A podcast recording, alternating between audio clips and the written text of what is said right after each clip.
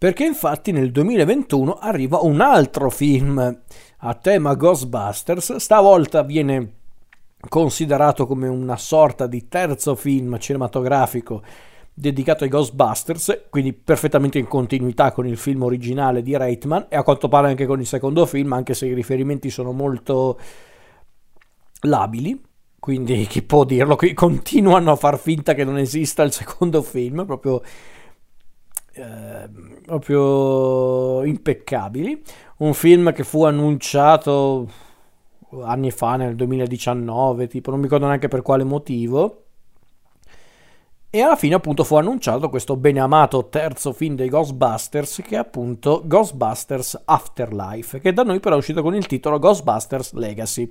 Film scritto da Jill Kennan e il cognome non è assolutamente casuale, da Jason Reitman, il noto regista indipendente ma anche figlio di Ivan Reitman che è anche il regista appunto di questo Ghostbusters Legacy, è un film che vede il coinvolgimento anche mm, di alcuni eh, vecchi mm, attori del, del, franchise, tra cui Dan Aykroyd e non solo.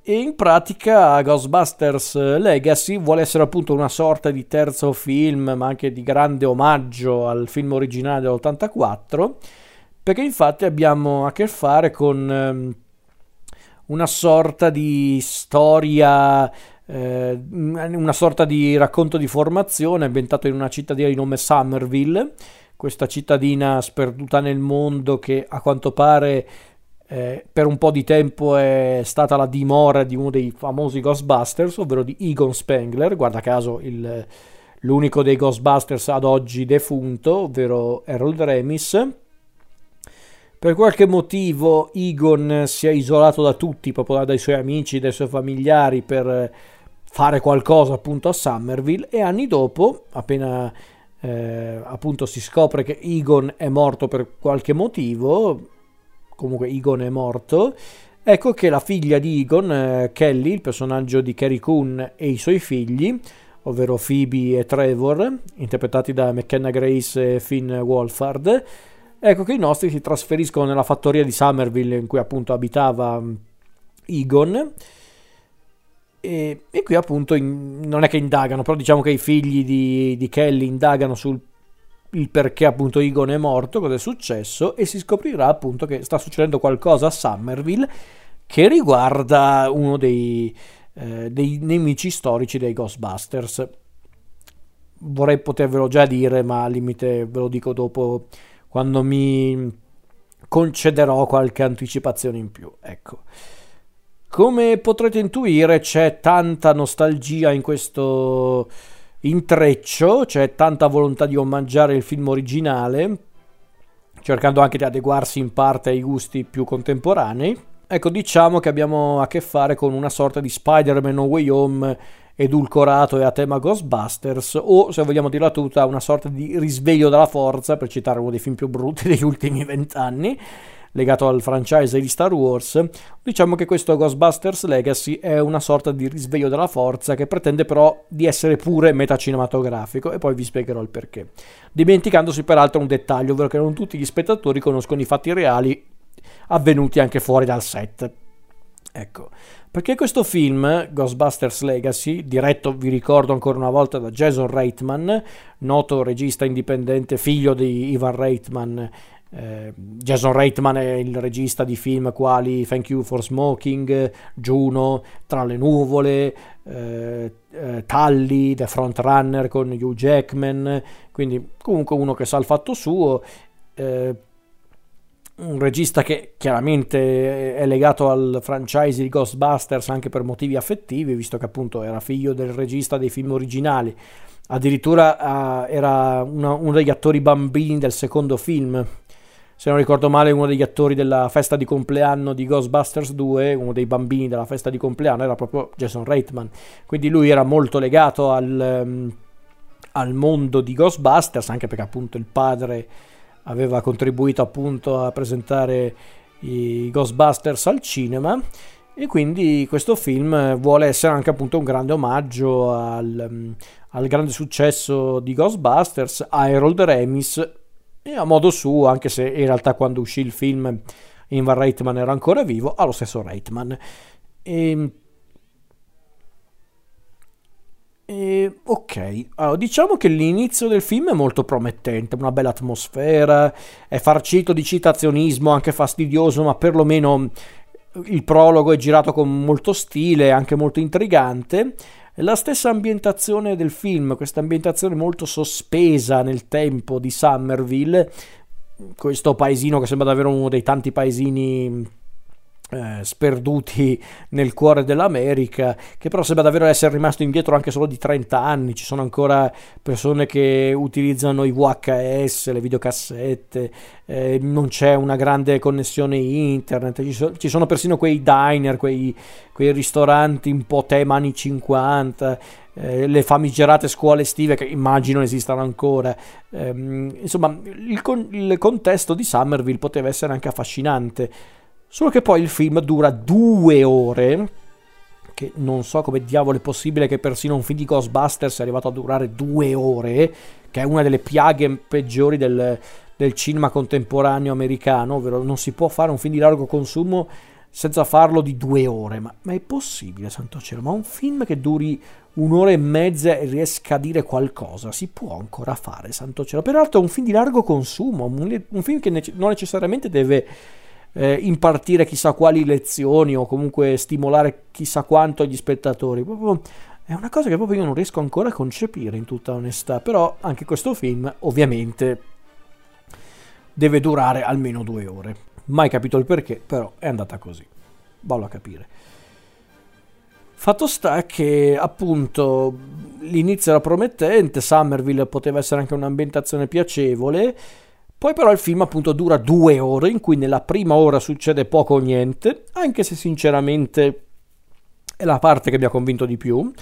E nella seconda diventa un'altra cosa il film. Se all'inizio Ghostbusters Legacy sembrava essere effettivamente un grande omaggio appunto a, a Ghostbusters dell'84, ma con qualcosina un po' più adattato a, ai nostri tempi, con tanti richiami appunto a quegli show un po' Ehm, di largo consumo che giocavano anche tanto col fattore nostalgia tipo Stranger Things e non a caso uno degli attori principali tra i ragazzini è Finn Wolfhard ma anche il fatto che ci siano appunto questi ragazzini protagonisti seguendo un po' la moda di certi prodotti come Stranger Things appunto oppure se vogliamo parlare di, di film anche i due film di hit di, di Andrea Muschietti ecco che appunto abbiamo questo elemento quindi appunto la prima ora poteva essere anche un po' interessante, soltanto che poi nella seconda ora di film ecco che il film cambia completamente perché diventa praticamente il grande omaggio ad Harold Remis e al primo film con tante di quelle citazioni al primo film, anche proprio tecniche, proprio con inquadrature e riferimenti dichiarati, con citazioni che però a volte vanno dall'inutile al furbo. Tipo, e qui lo dico già, non me ne frega niente se è un'anticipazione grossa, ma tanto se ascoltate questa, puntata del podcast vuol dire che avete già visto il film, si spera, ritorna Gozer, perché ovviamente non potevano inventare di sana pianta una nuova cosa, cioè potevano inventarsi tutto di più, no, riprendiamo tutta la trama del film originale, Gozer, i, i cagnoni, persino gli omini di marshmallow, che qui sono più di uno, sono piccolini che sembrano usciti da Doctor Who, ehm, mamma mia. E poi c'è un altro problema in questo film, eh, al di là del citazionismo, del fatto che questo film vuole essere una sorta di neanche di fanfiction, proprio di non saprei neanche come definirlo, di vetrina, neanche. Però ci sono altri problemi all'interno del film. I personaggi sono irritanti e odiosi, che siano grandi e piccini. Cioè, io davvero, se per anni ho considerato i Gunnis insopportabili e non mi sono mai pentito di questo commento, non mi farete mai cambiare idea. Se trovavo i Gunnis insopportabili finora, ecco, questi personaggi me li hanno fatti in parte rivalutare. Non tanto per i rapporti che ci sono tra questi personaggi, il fatto che in questo film ci siano dei, dei, figli che maltrattano i genitori male o comunque con sufficienza, quelle sono dinamiche anche abbastanza tipiche di film di questo genere. No, sinceramente perché guardando il film non me ne fregava niente di questi personaggi, anzi paradossalmente l'unico personaggio che dovrebbe sembrare un po' negativo è l'unico che mi stava quantomeno simpatico per diversi motivi, perché ehm, Finn Wolfhard oltre ad essere secondo me un attore abbastanza pessimo. Secondo me questo è proprio uno di quei casi di attori bambini che crescendo è peggiorato tantissimo. Ma poi il personaggio di Trevor è un, un personaggio antipaticissimo e soprattutto poteva anche non esistere in questo film, non sarebbe cambiato niente. McKenna Grace ehm, nei panni di Phoebe, che a conti fatti è la vera protagonista del film, lei è anche brava come attrice, ma perché l'ho vista altrove, eh, chiariamoci, lei è anche brava. Il problema è che, mh, mm, che Phoebe è un personaggio che non mi sta proprio simpatico, saccente, scassapalle, vorrebbe essere un Egon eh, adolescente, ma cioè, anche un minimo di simpatia non farebbe male a questo personaggio. La madre dei due, Kelly, interpretata dalla grandissima Carrie Coon, un'attrice fantastica che purtroppo al cinema non è stata mai troppo valorizzata, mentre in televisione sì, andatevi a vedere The Leftovers e poi ne riparliamo, se non l'avete già visto. Carrie Coon almeno... Cioè, teoricamente Kelly viene ritratto come il personaggio ottuso che... Ehm, che appunto non vuole accettare il fatto che Egon avesse dei segreti, anche magari segreti eh, importanti. Cioè, e questa poveraccia che meriterebbe solo compassione, invece viene ritratta appunto come un'ottusa, un, un personaggio negativo, quando sinceramente è l'unico personaggio a cui mi sono sentito vicino, perché perché semplicemente questa donna che vive tante difficoltà economiche e non solo e cerca pure di mantenere due figli, due figli che ovviamente la trattano di merda, chiariamoci, ma poi eh, è pure convinta, forse anche giustamente, che il padre l'abbia appunto abbandonata, che l'abbia sempre ignorata e non dovrebbe essere pure arrabbiata con lui, nel senso, vabbè, ok, poi scopre che c'era un motivo per questo isolamento, per carità, da parte di Egon, però boh, cioè, non capisco perché dovrebbero ritrarla come un personaggio negativo. Sinceramente è l'unico personaggio per cui mi viene facile empatizzare, perché gli altri sono tutti dei deficienti, tutta onestà. Ehm, cioè perché anche il personaggio di Paul Rudd, il, il personaggio di Gary, il, il, professore amante dei Ghostbusters, cioè, per carità può essere anche simpatico il personaggio del quarantenne che un tempo era un bambino, quindi vuole essere una sorta di richiamo a quei fan del primo film che che oggi volevano appunto rivedere i Ghostbusters al cinema, per carità, ma a parte che, ripeto, a me della lettura metanarrativa non me ne faccio niente se il personaggio non è eh, non è interessante, perché il personaggio non è interessante, è simpatico Porrad come sempre, ma non mi basta. Il personaggio di podcast, Logan Kim, l'amico di, di Phoebe, ehm, lui perlomeno mi sta simpatico l'attore, devo essere onesto, poi anche lui è un personaggio abbastanza inutile in tutta onestà. Ehm, in tutta onestà nulla di che, poi lasciamo perdere i camei storici dei, degli attori, delle attrici eh, del film originale. Sigourney Weaver fa giusto un'apparizione nei titoli di coda, mm, ok, mm, simpatico tutto sommato. Eh, il cameo più triste secondo me è quello di Annie Potts messa lì tanto per cioè, io mi aspettavo hanno ripreso Janine magari Janine è legata in qualche modo a, alla questione di Egon, invece no, l'hanno messo lì soltanto perché è Janine, perché c'era comunque questo intrallazzo con Egon nel primo film, ma basta.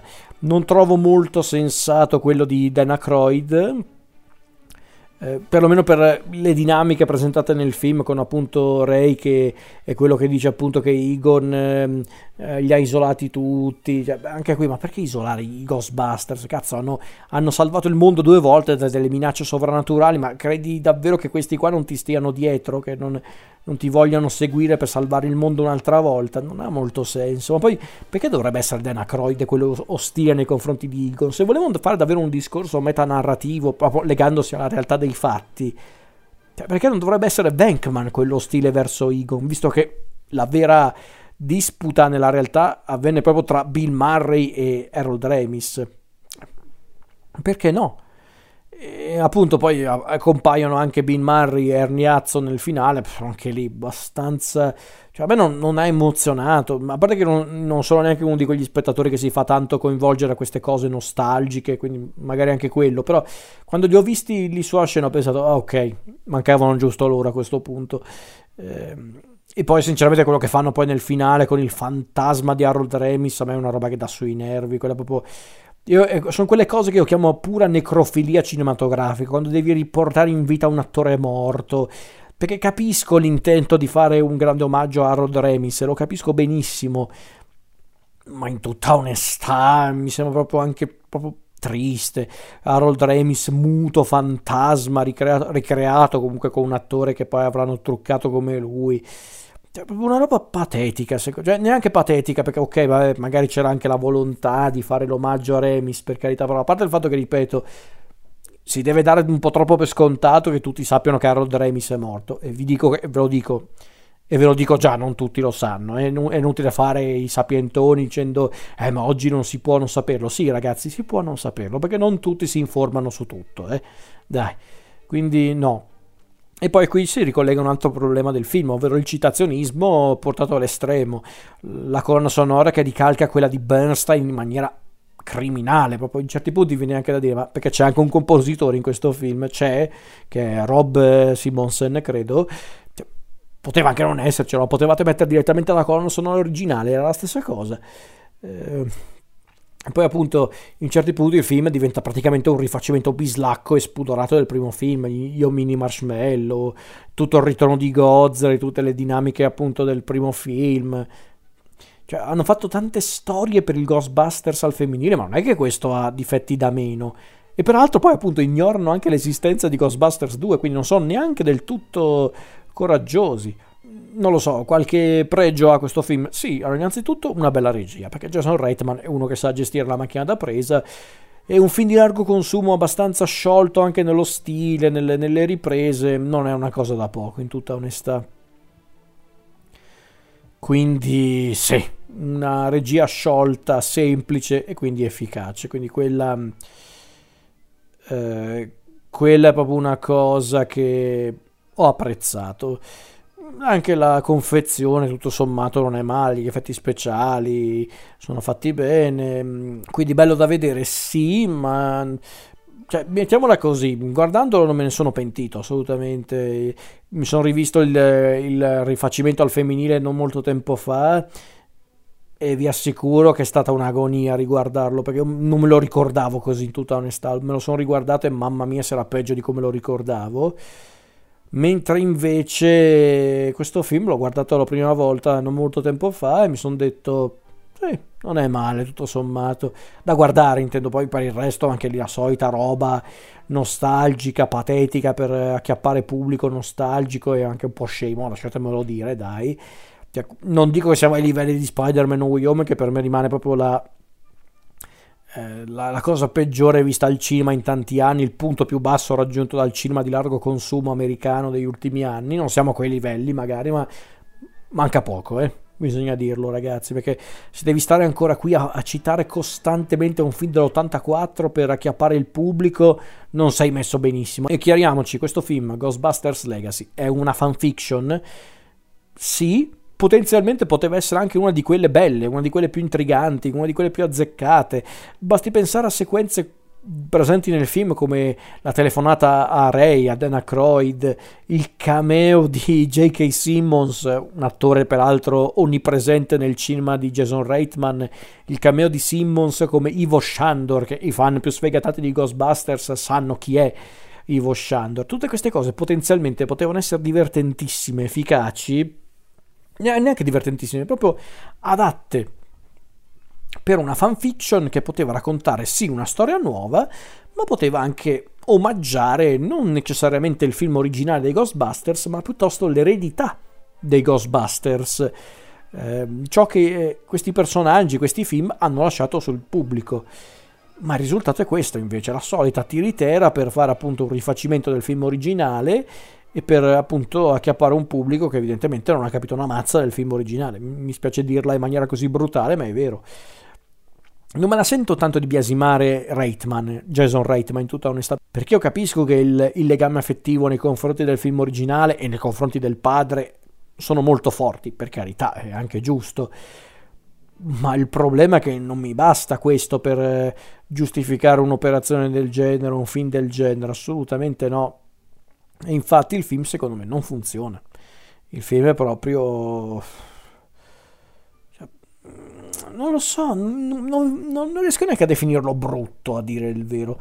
È proprio è quel classico film furbo che forse a differenza di altri film dello stesso genere, dello stesso tipo, almeno un po' più di impegno ce lo mette. anche solo per confezionare un film con una trama e con degli intrecci, per carità, ma per il resto è quel genere di film che io guardo e penso, ok, ma che me frega di guardare questo racconto. Cioè, io quando vedo un Ghostbusters fatto nel, nel 2021, quindi una sorta di terzo capitolo, comunque di nuovo inizio, io mi aspetto un nuovo inizio, un, un tentativo che poteva essere anche un po' a metà strada tra l'omaggio e, e il, ehm, appunto un nuovo inizio. Cioè, io mi aspetto questo, io mi aspetto un, un film che vuole appunto ricordare allo spettatore perché amavamo tantissimo Ghostbusters o comunque perché Ghostbusters è diventato un titolo di culto, ma allo stesso tempo vuoi adattarti ai nostri tempi. Eh, una cosa che fanno in parte, sì, ma in maniera proprio stupida, perché ragazzi, ve lo dico, se togliete la parte dei, dei, bambini, se togliete questi personaggi, non è che il film cambia più di tanto, in tutta onestà. Cioè, davvero, immaginatevi il film con al posto dei bambini protagonisti i, i, i protagonisti originali, dei Ghostbusters invecchiati ma sempre in azione. Non cambiava niente. Potevano sempre tenere il grande, grande poi per modo di dire, ripeto, in certi punti secondo me anche abbastanza patetico, il grande omaggio a, a Remis, ma fare qualcosa di diverso, qualcosa di un po' più eh, particolare, qualcosa di un po' più temerario per una buona volta. E invece no, dobbiamo puntare sui continui richiami al film originale del 84 perché altrimenti il pubblico non va a vederlo. Ma a parte il fatto che è un film di Ghostbusters, cioè il pubblico ha fatto tante storie per il Ghostbusters. Ehm, al femminile, ma sono andati a vederlo, eh, sto film, eh, per carità, perché hanno fatto tutti i sapientoni, hanno fatto tutti i raffinati, ma figuriamoci se non andavano a vedere quel famigerato Ghostbusters al femminile, anche solo per il puro gusto di demolirlo, di devastarlo, quindi di che stiamo parlando, dai. E tutto questo per dire che che appunto a me Ghostbusters Legacy io magari non sono così severo come tanti recensori, critici, spettatori che lo hanno massacrato come mera operazione eh, nostalgica, cosa che peraltro è, chiariamoci. Io qualcosa di carino l'ho trovato, secondo me il potenziale c'era anche in questo film, ma non l'hanno sfruttato, hanno voluto giocare facile, in maniera anche secondo me davvero molto discutibile, se non anche patetica in certi punti, perché io che magari so un po' di queste cose, cioè di quello che è successo nella realtà, la morte di Harold Remis, il litigio tra Bill Murray e Remis che aveva comportato anche appunto ehm, qualche problema nella, nella realizzazione di un ipotetico terzo film dei Ghostbusters, la, la, disputa tra appunto Remis e Murray che si era conclusa con questi due che si erano proprio separati proprio permanentemente, che non si sono parlati per anni, che Murray giusto negli ultimi anni di vita forse si era un po' eh, riappacificato con, eh, con Remis. E, cioè, io posso anche conoscerli tutti questi elementi, eh, per carità, ma io non do per scontato che tutti gli spettatori conoscano tutti questi fatti come del resto io non do per scontato che tutti gli spettatori conoscano Ghostbusters. E qui bisogna dirlo ragazzi, il problema è che questo film, slegato alla storia di, eh, di Ghostbusters, quello originale dell'84, è un film che funziona? Secondo me no. Poteva, poteva esserlo, poteva essere un film con ragazzini, con giovani, eh, con...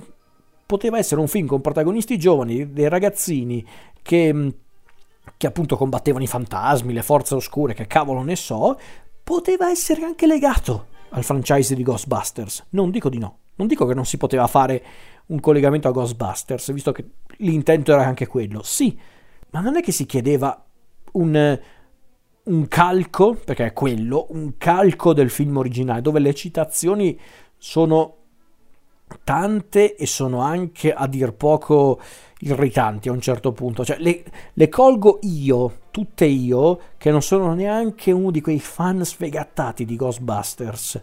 Cioè, io, io non sono uno di quelli che si è creato un culto religioso intorno a questo film, devo essere onesto, eh, ma per, ripeto, non per motivi particolari, per gusti, per eh, scelte. Quindi io non ero neanche un tale fanatico di Ghostbusters Ma cazzarola, ogni 5 minuti mi sono detto, ah ok, quella è l'inquadratura che omaggia il film. Ah ok, lì c'è il riferimento a come muore il, eh, l'uomo della pubblicità dei marshmallow. Cioè, ma perché, cazzo? Perché? Cioè, questa è proprio la dimostrazione che o affronti per davvero l'eredità di un classico, perché ormai è diventato un classico Ghostbusters, è inutile negarlo, eh, o affronti per davvero il peso che ha avuto un, un classico come Ghostbusters presso un certo pubblico e presso anche un certo tipo di cinema, perché no? Oppure fai qualcosa di davvero diverso, osa per una volta. Su certi aspetti il rifacimento al femminile osava, perché comunque voleva cambiare lo status quo, non tanto a livello narrativo, ma comunque voleva eh, presentare protagoniste femminili, voleva raccontare su certi aspetti anche tematiche diverse rispetto a quelle presentate nel film originale di Reitman, che già non era esattamente un film eh, di, di Woody Allen, ok, però comunque avete capito. No, invece hanno voluto seguire la strada più semplice, la strada più patetica, bisogna dirlo. Carino è l'intento di appunto omaggiare Remis, omaggiare il grande peso culturale che ormai ha Ghostbusters da tanti anni, ma non è abbastanza per farmelo passare come film interessante, originale o quantomeno piacevole.